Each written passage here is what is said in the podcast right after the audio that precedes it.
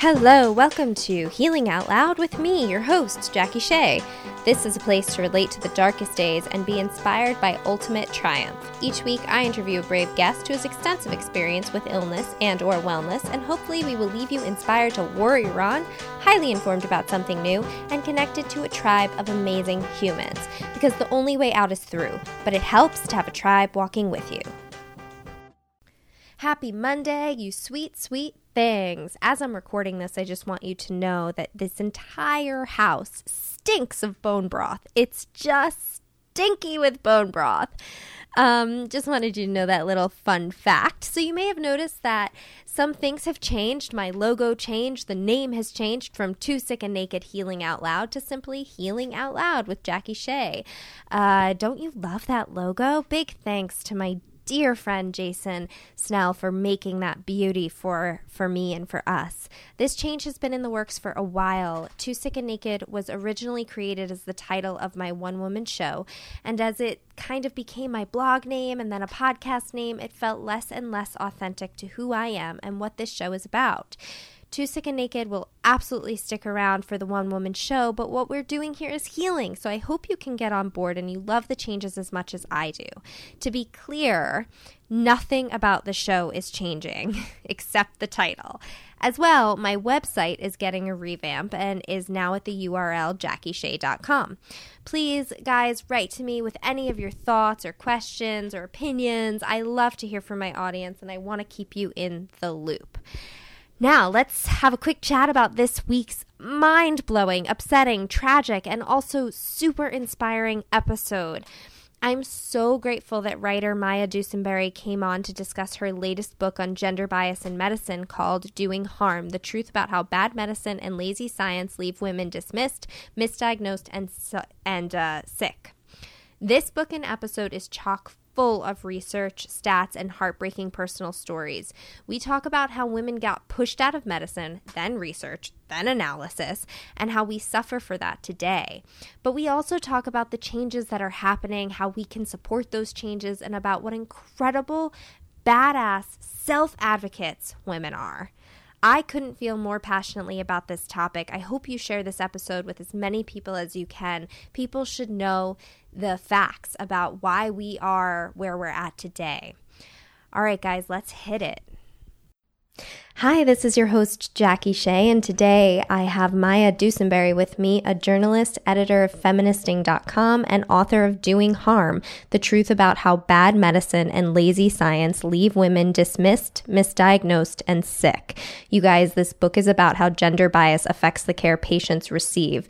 To be clear, women receive poor care and men receive good care. We will get into the facts, stats, and way to change the system today. Maya, hi. Hi, thanks so much for having me. Oh my God. Thank you so much for coming on. I am so excited to talk to you. um, so I read your book. I just finished your book, and it is, whew, man, and I've told everyone to read your book also. And I'm going to keep telling everyone to read your book. I'm a huge fan. Um, but it was really hard to read. I mean, it made me cry, it made me really angry as a woman who's affected uh, with what you call a contested illness, Lyme disease. Mm-hmm. I related to so many of the women's stories you recount being dismissed, being labeled as a drug seeker or hysterical or stressed and overworked. And to read the history of how we got here, how women have been pushed out of medicine, and what an uphill battle it has been to make our experiences heard and true, it was hard to read. Um, yeah, yeah, I believe it. And and I was like you, you know, before I got sick, my relationship to the medical system was as a healthy person. So people complained about insurance and I thought people complained too much and I always trusted the doctor and I had no reason not to. Um, and then everything changed for me as it did for you. So will you tell us a little bit about your own history with with illness and why you decided to write this book? Yeah, absolutely. Um, yeah, like you, it was I was really healthy for 26 years, I guess, and um, mostly sort of interacting with the medical system for routine reproductive health care. Um, and as a feminist writer, that was something I had always written about and had a background in, in advocating around that issue. Um, and so sort of thought about women's health through that lens as, as sort of synonymous with reproductive health. Um, and then about five years ago, I developed rheumatoid arthritis, and it was it was a very kind of textbook case. So it wasn't my own kind of diagnostic journey was not at all similar actually to a lot of the stories that are in the book. Um, it was pretty straightforward, and I got diagnosed pretty quickly. And in part because of that, I got you know early treatment that I think you know is is the reason that I my symptoms have been in remission for five years, even without medication. So I consider myself super lucky uh, personally, but it also, you know, that experience inspired this going kind of down this path and, and learning about autoimmune diseases and realizing how common they are, how common they are among women, and how often patients don't have that experience that I did. They go for years and go to many doctors and report really being kind of dismissed and not taken seriously. So that was sort of the the impetus to start thinking about it and yeah, as I said, it was it was sort of shocking to kind of realize how little thought I had given. It was really kind of off the radar until that happened, even as somebody who, you know, is a feminist and thinks about women's health kind of a lot. It was kind of surprising that this issue was not on the radar before that. Right. Yeah, I'm so so glad that you that you were inspired to write this book. It's so important. And let's talk about women's health because I love what you say in the book like we and what you just said is that most of us for women's health is synonymous with the uterus and the ovaries and gynecological care. Mm-hmm. But tell us tell us more uh, more about women's health and what that means to you. Yeah, so so this has been sort of described as like the bikini medicine approach to women's health and bodies where medicine has sort of focused on the breast and gynecological tract as as sort of to the extent that it's acknowledged that there are differences between men and women and it's focused on those things and you know that's fine but it does mean that the a lot of things get overlooked. So one of the things that gets overlooked is a lot of these kind of non-gynecological conditions that disproportionately affect women, like autoimmune diseases or chronic pain conditions like fibromyalgia or vulvodynia, um, that have been really, really neglected and are not really kind of seen as women's health issues, even though given how disproportionately we're impacted by them, they really should be. And then it also kind of leads us to miss the fact that women and men often have different experiences of the same disease. So, heart disease is kind of the best example because we have a lot of research in that area that shows that women often have different symptoms than men, different risk factors, a whole sort of female pattern of heart disease that we've only kind of recognized in the last 20 years as we started to do that research to see if there are any differences. And so all of that kind of gets dismissed or left out when we're kind of just looking at women's health as reproductive health issues. Right. And what you just said about heart disease, I found this shocking in your book to learn that a lot of women, we actually have different symptoms of a heart attack. Like it's yeah. it's not just the typical oh chest pain shooting pain down my my left arm. Like I had no right. idea that there were these other symptoms that women have. Will you tell us a little bit about that?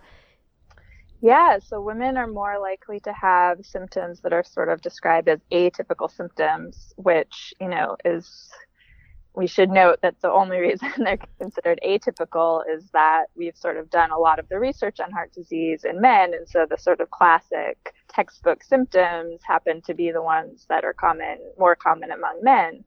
Um, but women are more likely to experience fatigue or nausea or jaw pain and back pain, um, and in some cases not experience chest pain at all or describe it as like discomfort, not really pain. Um, so one of the big reasons that there are very clear disparities in treatment when it comes to heart disease is is that sort of lack of awareness about these symptoms, um, both on the part of women who often, you know, don't as as as you and I think me before I did this research, you know, there isn't a, really an awareness about that, but there also isn't as much awareness as you would think among health providers. Um, you know that that sort of research that showed that these symptoms, atypical symptoms, are common in women is relatively recent, and so you still have doctors who really aren't kind of tuned into them.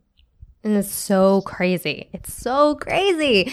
So so yeah. tell us so tell us a little bit how did women end up getting left out of medicine in this in this way? I mean, before before we actually talk about how women get left out of research and analysis, let's talk about sort of the history of how women got bumped out of medicine.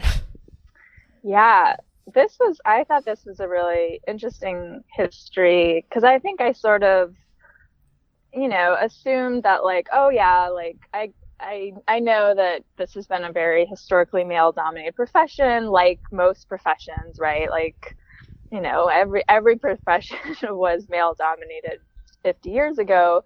Uh, but so it was really sort of enraging and also sort of empowering to realize that like in this case actually, you know, before men took over the profession, this sort of work, like healing work and caregiving, you know, that was of course women's work in most cultures and and is in some cases. Um, and in the U.S., it was sort of women's work for quite a while before the regular doctors um, sort of took over and and got a mon- monopoly on the profession uh, and they first tried to do that in the early 1800s. And at that point, there was no public trust in these regular doctors who, you know, really didn't have a lot of science, were using heroic medicine practices like purging and, you know, bleeding and these, these treatments that were really pretty horrific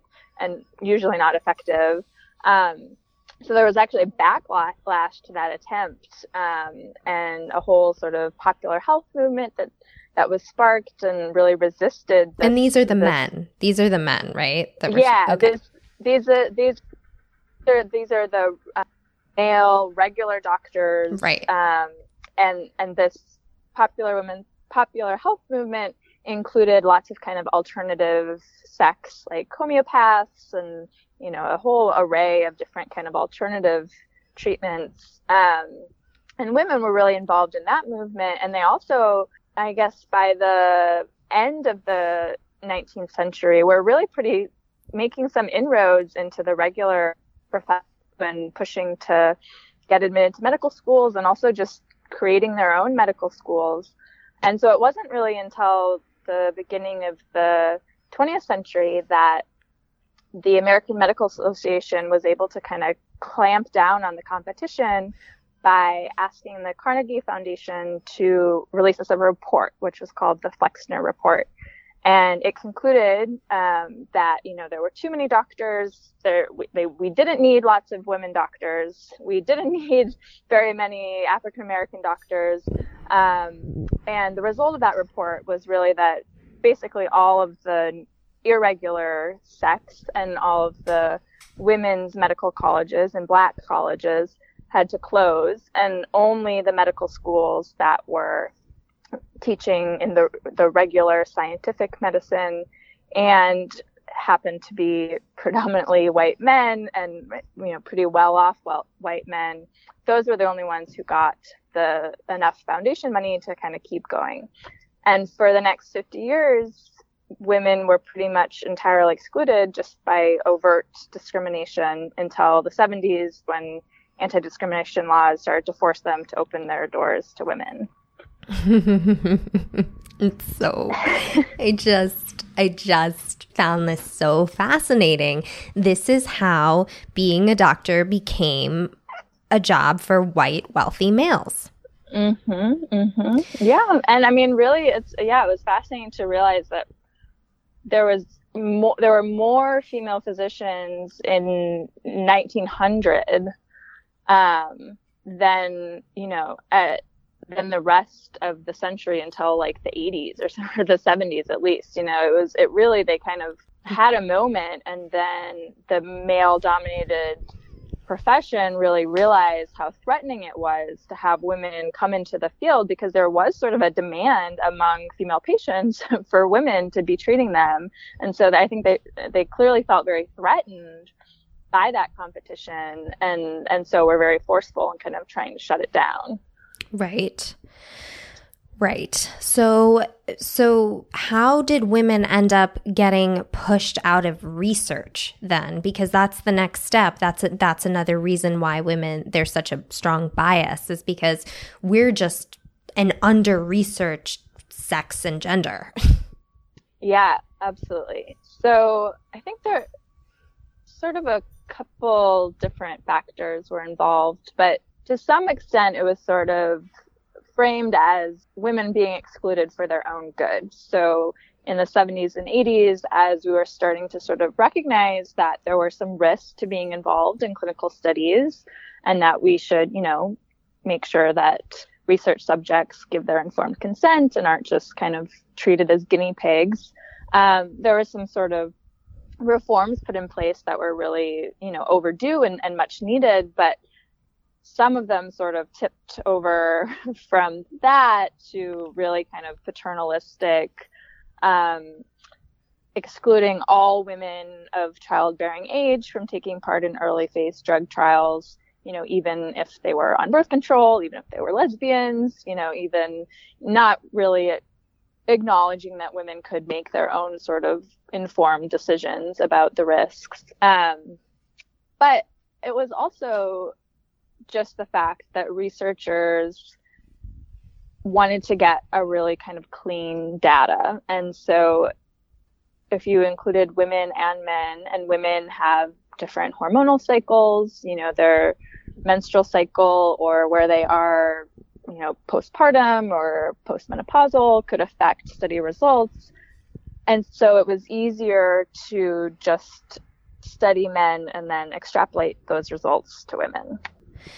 Right. And so today, I mean, you're talking about all the way up to the 70s and 80s. Like this actually only started changing in the 90s, right? When Bill Clinton signed the Revitalization Act. Yes. So in, in 1993, that law was was signed and, and going forward, theoretically, you know, the when it comes to National Institute of Health funded research, women are supposed to be included they're supposed to be included in enough numbers to be able to do an analysis by sex or gender. Um, and one of the big problems is just that even though women are, are usually included for sure um, these days, often that analysis isn't done or it's not included in the published study results that get you know published in medical journals. Um, so that's still a really big problem where you know it's it's fine to include women, but if you're not actually doing that analysis, you're not getting the the knowledge that we really need there. Um, right, because they're still skirting around it. It's like the analysis. I didn't actually realize this, but it's like when you're researching, the, you call it or you don't call it, but it's called the add women and stir, right? Yeah, yeah, mm-hmm. yeah. So right, go ahead. Experts have said, yeah, it's that the approach the research community kind of took was like, okay, sure, we'll add women and that and just stir and then that's it. That's fine. Um, and yeah, that's not really getting us the data that we need. Um, and then on, on the other big issue is that that law only applied to late phase human clinical research. And so when it comes to clinic, preclinical research, so that is research done with animals or cell lines, it still has remained the norm to just use male animals and male mice um, and really not pay attention to the sex at all.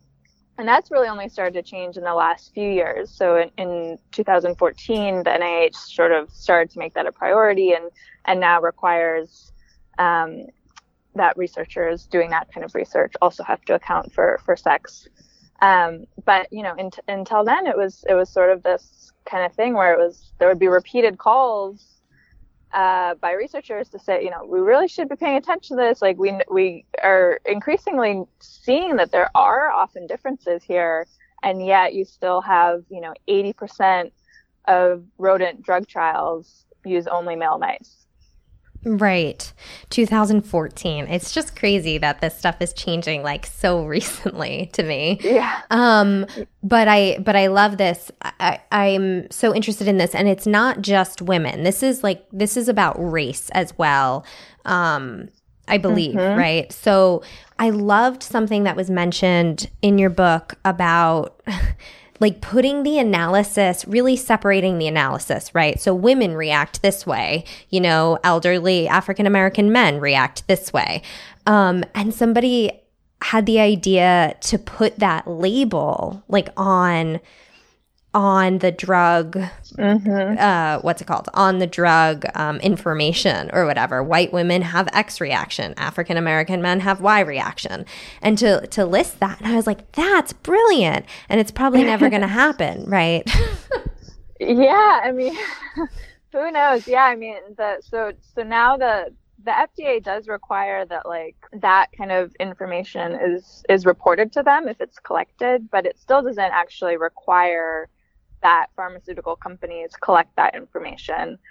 Um, and it's, you know, it, it, makes that information sort of publicly available um, online. You, so you can you can actually go into the, I think it's called the drug snapshots. Um, and at least for drugs moving forward, you'll be able to see, okay, yeah, if how how do side effects differ potentially um, by race or gender or age. Right. But yes, uh, advocates have said, you know, it'd be really great to have that information actually on the label because who's going to actually go as a patient to this website to look that up? Um, right.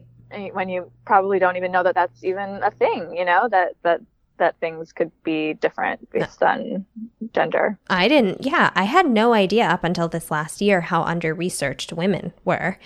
Um, and what are some of the consequences of that? Like, I, I had Sydney Anderson on the episode and we talked about a, a trial with estrogen, and it wasn't done on any women. yeah.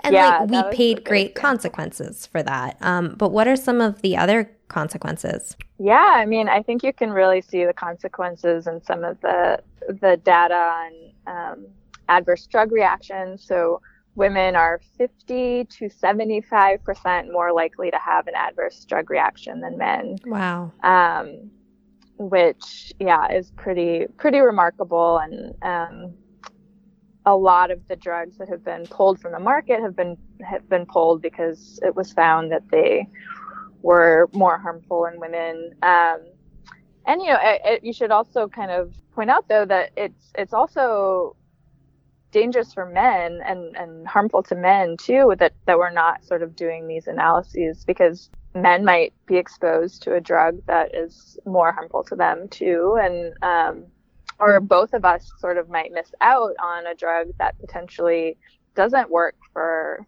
men but does work for women. But if we don't notice that early in the sort of drug development you know we might just abandon it and not kind of go that route.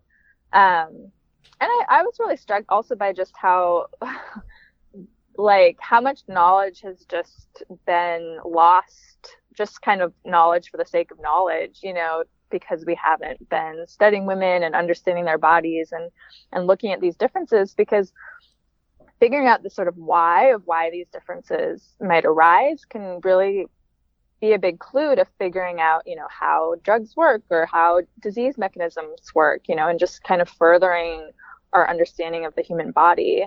Um, and so it's really kind of like really grating to me just as a sort of intellectual thing that this has been so so overlooked in such a blind spot because it has such potential to help us better understand these things to help everybody. Right. I know. It feels like it just doesn't it just kind of doesn't make any sense. It's not efficient.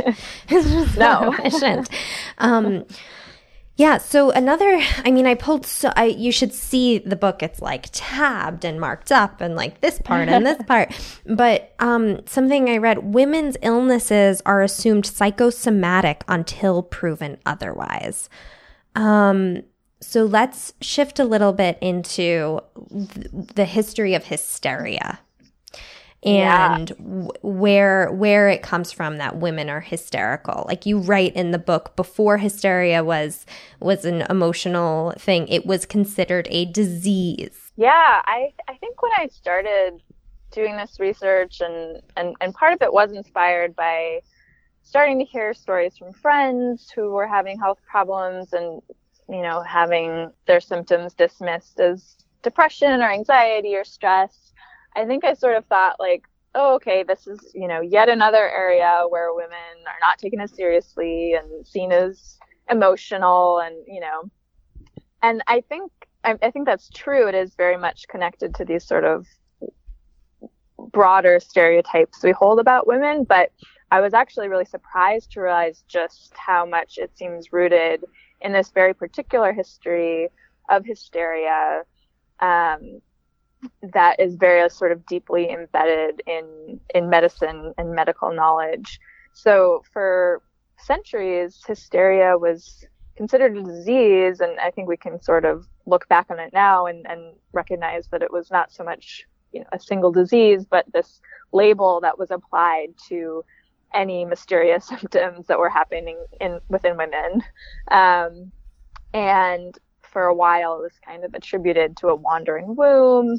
And then that gave way to a theory about, you know, women's sensitive nerves. And, um, but throughout that whole history, it was seen as a physical disease until Freud came along. And then starting in the, the first half of the 20th century, there was a real kind of transformation where it became not a physical disease, but this mental disorder that caused physical symptoms.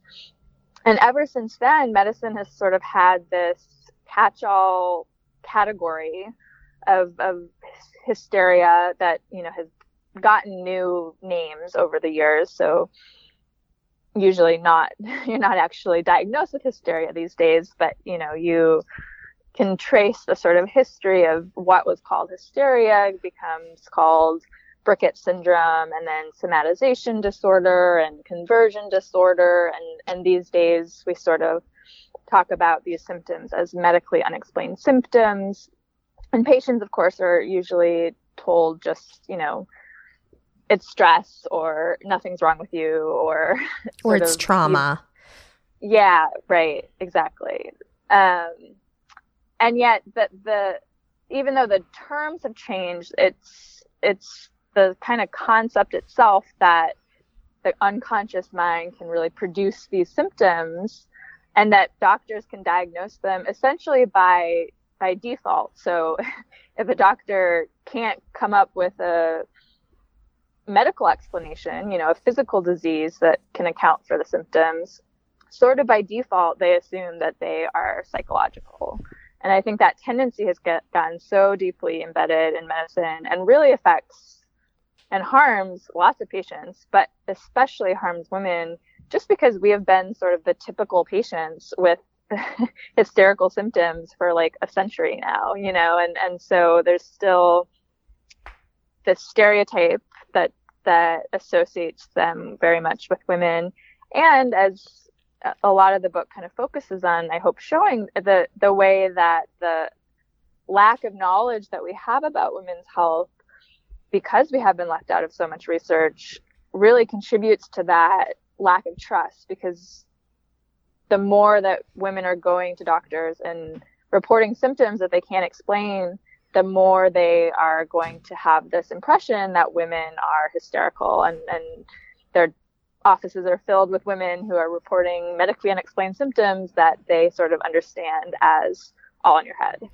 Right. And you give a lot of the stats like that some one of the problems is that pe- doctors are just undereducated on on a bunch of diseases that mostly affect women. So there's mm-hmm. like a lack of education around things like ME and CFS and autoimmune diseases and you know so that's one of the problems. Um, but right. I just want to state that women are diagnosed with quote unquote hysteria, whatever it's called today, medically unexplained symptoms, um, not just when they have rare symptoms, but when they're mm-hmm. having a heart attack, when they have cancer, when they have appendicitis. like women are Right. that's what shocked me actually reading your book was that it wasn't like it wasn't my you know my symptoms of like extreme fatigue muscle and joint pain and like heart palpitations it was women that were like ha- clearly having a heart attack that were being sent away from the ER Right. right. yeah. I mean, yeah, I think it's, yeah, it's what the stat is that younger women, women under 55 were in one study were seven times more likely to be sent home from the hospital in the middle of heart, having a heart attack as other patients. Um, yeah, they, they, women wait longer to get an EKG when they're having a heart attack. They wait longer to get pain medication for pain in the emergency room. And they, yeah, they do experience these longer diagnostic delays for a range of conditions from brain tumors to cancer to rare diseases and to diseases like autoimmune diseases that are actually, you know, more common in, in women. So I think that was really notable to me to see that, you know, even these diseases that should be sort of stereotyped as like women's diseases and should be really sort of on the radar, on doctors' radar as things that you should be kind of at the top of your brain when you see, you know, a woman of of childbearing age reporting fatigue, like you would think that maybe the first thing to rule out would be an autoimmune disease, given how common they are. And yet, men get diagnosed with most autoimmune disease faster than women do. it's crazy. Um, yeah, there's so many stories in your book from women that are just like gut wrenching, and I couldn't believe how many stories of women getting sent home from the ER, and how many times I could look back over my life and see and see like, oh yeah, that happened to me too. And mm. I have a story more like yours too, just to be clear. Like I was diagnosed really quickly. I had really typical symptoms. Um, but because I've seen doctors for the last four years so consistently, I've I've um I've I've racked up the experiences of being ignored. um, mm-hmm. so one of the things that I just wanna wanna read um, that really stood out to me was about migraines. Um, mm. I had no idea that migraines were doubted, like as as real. I thought I thought that was clearly everyone believed in migraines. right. but it's something it's something like I don't remember exactly like 40% of doctors still of people in the medical field still don't believe that they're that they're, Yeah, that that might have been from a, a little while ago. I'm not sure what the the current status. The current that, status. But, okay, but there's so in the 1930s, the, the Harold G. Wolff, the father of modern medicine or modern headache research, um, started studying because he had migraines himself. So he started studying men with migraines and he came up with based on interview with views with patients he came up with a sort of emotional prototype of a man that gets migraines. And mm-hmm. he said um this is the part by the way that i've just been just like telling everyone. I'm like you have to hear this. It's crazy.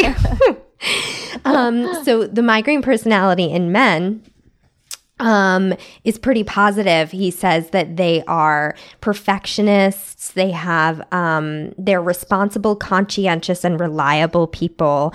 And because of their perfectionist tendencies, they have these migraine attacks, right?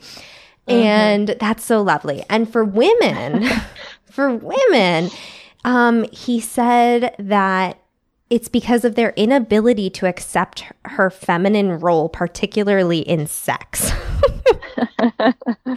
and whenever yep. whenever a woman is having 3 attacks of a migraine per week, it means that she is either psychopathic or else she is overworking or worrying or fretting or otherwise using her brain wrongly. that yep. that is something. That is something. So I mean, and that's and that's not like that's not like a rare standout point in the book. It's like 300 pages of of research like that. yeah, the, the, the theory that lots of things were because of the inability to accept a feminine role was was quite popular for a time. right. Um And what you say that I think is so interesting too is like stereotypes usually come, they are usually based in truth, right? Um, there's a reason why stereotypes exist, but the stereotype of women being hysterical or like making up symptoms, or that is actually not based in any truth. Right. Yeah, it's really not. Um, yeah, it was it was interesting to sort of delve into the research on that, where particularly the sort of stereotype that I think is is a little is related to the kind of like hysterical stereotype, but more specifically the the sort of idea that women seek medical care more readily than men, um, which is very much sort of rooted in this stereotype, mostly about men, where we kind of are like, oh yeah, you know, men hate to go to the doctor. They'll, you know, suffer through anything rather than admit that they need their need help. And and so there's sort of this assumption that men are so reluctant to go to the doctor that really kind of benefits them because when they do go to the doctor, then it's assumed that like, okay, well, something must really be wrong or else you wouldn't be here. Um, but what's so fascinating is that that somehow leads to this like contrasting stereotype that women go to the doctor for you know minor things or too readily which doesn't make any like rational sense. Like even if men are more reluctant that doesn't mean that like women right. are going too too frequently. You know you should still be taking women seriously um you know and just assuming that they're going when they need to go you know? Right right. Uh, but yeah, when you really actually question those assumptions and not just kind of take them on faith, uh, it turns out that when you do the comparison, do studies that ask, you know, okay, so if men and women are experiencing the same disease or the same symptom, um, how long do they wait before they seek medical care? And and it's not clear that women as a rule go any quicker than men do. Um, it's so these stereotypes, yeah, have just totally kind of become entrenched based on very flimsy evidence. Right. Wow. And I will note something else that you you delve into is that women have taken to taking a male with them to the doctor's appointments or to the ER to be taken more seriously and it works. So Right. And and some women take their sons. Like it's not, you know, their partners, their husbands, their fathers, their sons like Yeah. Um, I found this so sad and yeah, so disturbing and I think especially for like women our age uh, you know, younger millennial women who sort of have been raised with an expectation that like will be taken seriously to sort of come up against that and and have that experience of being like, oh wait, I have this feeling that like what I really need here is to have a male who's kind of like affirming my sanity or like reinforcing what I'm saying in this encounter and then to find when they do do that that it's that it works you know that they there is a real shift in how they're treated is i think really shocking and disappointing especially for for women our age. Totally. I so i totally agree with you. This information is is so hard to take in and you wrote this and and it was your life for a long time i imagine. So was it was this hard to write? Did you have did you have kind of breakdowns?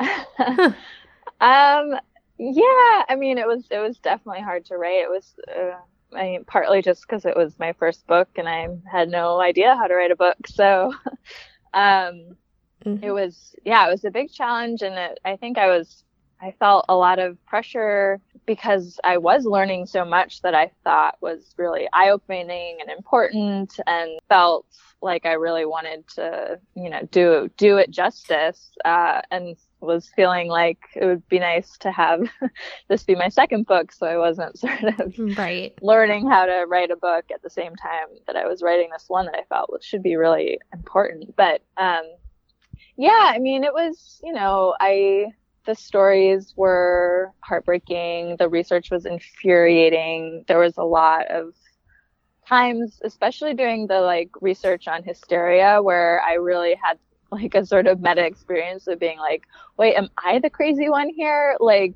it's just so mind blowing that like more people haven't kind of criticized this concept and like there's just when you kind of delve into that research, there's just this like pervasive acceptance of it within the medical literature that was like really making me feel crazy because I was mm-hmm. like, this is so clearly bullshit. But yet everybody's talking as if it's not, you know?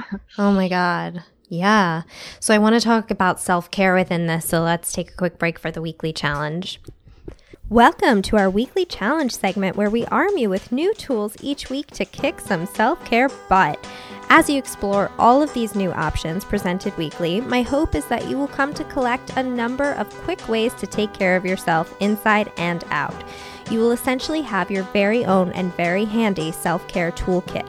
Some of the challenges may not work for you, and some will seem perfectly tailored to you. We are building up your defenses, inspiring your mind, body, and spirit toward total wellness. Keep in mind that the goal is always progress, not perfection. The only rule is that you are never allowed to beat yourself up. Keep me posted on your progress. Stay accountable. It helps. Okay, let's hit this week's challenge. Okay, yeah, perfect. The weekly challenge this week, we're going to talk about getting enough sleep and um, having healthy circadian rhythms.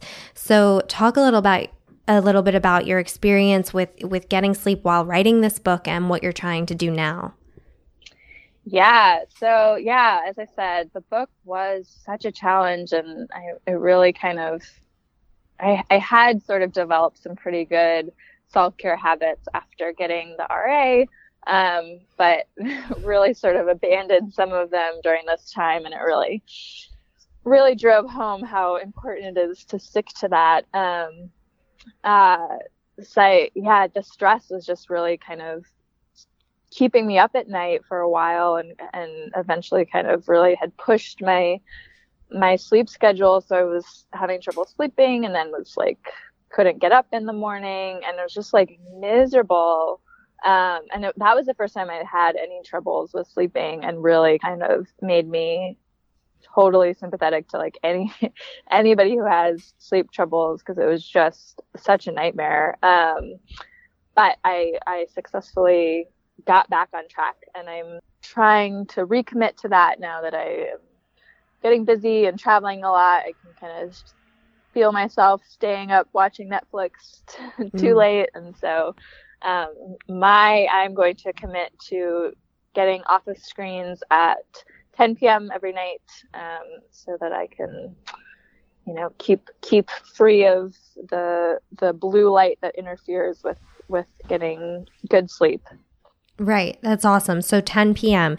Your idea is to get in bed at 10 p.m. What time do you get up in the morning? Do you make sure you get the eight hours or do you set an alarm? Yeah, I usually I set an alarm usually for seven. Um, so yeah, I usually get at least eight hours. And That's so good. I do have sleep trouble and that all came with Lyme for me. So mm, so mm-hmm. sleep has been I was in I had crazy insomnia for like 2 years. I mean, it oh. was absolute hell. And I'm like you, I never had sleep trouble before in my life. And yeah. so when it started, I was like, "Oh my god, how do people survive this?" Like Yeah. So I think and right now I'm not having that same trouble, but I am, you know, practicing getting to bed at the same time every night. Mm-hmm. So I love this challenge. And the challenge really is, guys, to get in bed at 10 p.m. or a time that you feel fit for you to turn screens off sometime before that or at that time and, you know, stay consistent on that schedule for the week. Yeah, um, it definitely helps to be consistent, I found for sure. Right. So that's it's a great challenge. I'm going to do it. My goal is also 10 p.m. Um, because I'm finding I want to be up earlier and earlier. So this is so great. Thank you for that. And on more um, self care and ways that we can be empowered within this situation. Uh, I just want to say we're women are such badasses. Like the book was sad, but it also showed me how amazing women are. Uh, you know, we we know when something's wrong with our bodies and we fight to be heard. Case in point, you guys, Lyme disease mm-hmm. was discovered thanks to um, Maya. What you say? Two persistent women who questioned medical authority to bring attention to an outbreak of a mysterious disease in their small town of Lyme, Connecticut. like mm-hmm. we can thank a couple of women for that as for a lot of other things um, mm-hmm. so what are some of the ways we can today you know fight for the equality within this system? Um yeah i think that you know in addition to just kind of individually fighting for the care you deserve which i have been you know in these interviews really hesitant to kind of give individual advice because I think that this is such a systemic problem that you know it shouldn't be on our shoulders to solve and it shouldn't be up to women to kind of become these really empowered self advocates who have to do like so much research on their own and to go to a million doctors. And yet you know the reality is that often is what is required of you. Um, but collectively you know i think that we do need just so much more research on these conditions that have been really neglected, um, like chronic Lyme, persistent Lyme, and other contested illnesses like fibromyalgia and chronic fatigue syndrome that have very clearly been neglected because they affect women, you know, that they have been sort of stereotyped in this way and, and really just ignored by researchers. Um, so I think advocating for more research funding from the federal government is really important. I think that there is, you know, a lot still to be done just in closing the the sort of loopholes and, and inadequacies in the policies around as we're talking about getting not getting women to be not only included but analyzing the results to see if there are sex and gender differences and also to get that information really integrated into medical education. That was something that as a layperson learning about how the system worked i was really shocked to realize that you know even though we have so much information that's come out over the last 25 years as we've started to focus more on these issues, so much of that is still not being taught in medical schools because it just takes a really long time to get curricula updated. And so I think that there's a lot of potential for kind of patient demand um, to spur the the powers that be within academic medicine to make that happen because there is a lot of knowledge that we just aren't benefiting from yet. Right.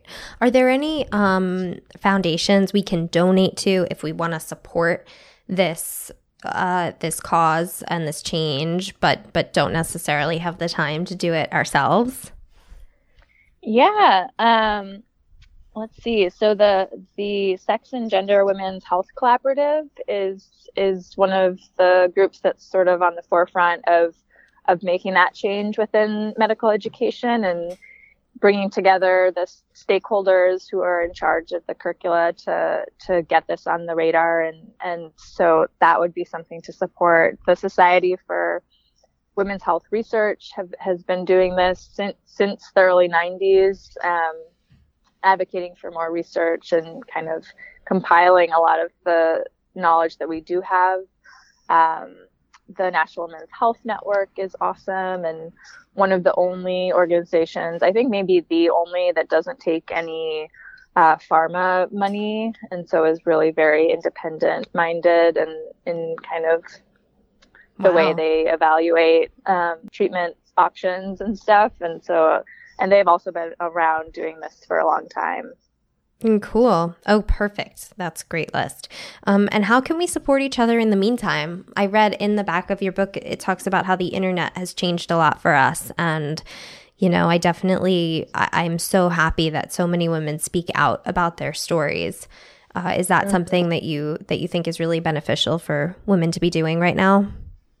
Yeah, I think it's so so important. I think that um, I didn't really realize until I was doing these interviews just how much silence I think there is around these experiences. And I think there are so many women who, you know, have a frustrating, dismissive experience at the doctors and and just keep it to themselves because they either because they internalize that or they assume it was just bad luck or that they could have done something better to advocate for themselves so it was their fault um, and I think one of the consequences is that we all sort of have this impression that it, it must be just us.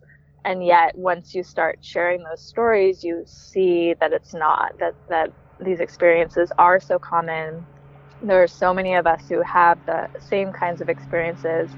And I think it's really powerful for women to see that and to kind of have those experiences validated. And I think it's also really important for healthcare providers to see that because I think so much of the problem is rooted in in just kind of a lack of feedback about how widespread and pervasive this issue is. And and so to the extent that we can sort of have cultivate a sort of me too movement around these issues by saying, you know, no, this is this is really pervasive and almost any woman who has a serious health problem has probably encountered these problems. Um, I think that that has a real, real chance of, of really shifting the conversation.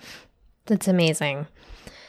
Yeah, I'm inspired to speak out more and to donate and to do what I can. Um, because it has Good. been a nightmare. Sometimes there are times where it has just been like yeah, so hard to be heard. Um, and I'm a yeah. person who has like positive blood test results and like an immune disorder that is widely recognized as yeah. as real. You know, like, but but in order to get um, in order to get the treatment I needed for my immune disorder, for instance, um, mm. I couldn't have Lyme disease written on any of the paperwork. Mm, hmm Oh, yeah, it's so absurd. The L word, the dirty L yeah. word. Um, yeah. So, anyway, this has been so validating and eye opening for me. And I really, really hope that everybody picks up a copy of this book or listens to it on, on, is there an audiobook version? Yes, there is. Yeah, it's on Audible. Amazing. Listen to an audiobook version. Um, listen to this interview, uh, do what you can to get involved in this. And where can people uh, get in touch with you or find you? Uh, you can find me on Twitter at Maya Dusenbery or um, on my website at www.mayadusenbery.com. Amazing. And I will be including an Amazon link for the book and links to your Twitter and your website. Um, is there anything else you wanted to leave us with? I don't think so. Thank you so much for this wonderful interview and for the work you're doing on these issues. Thank you, Maya. Thank you so much.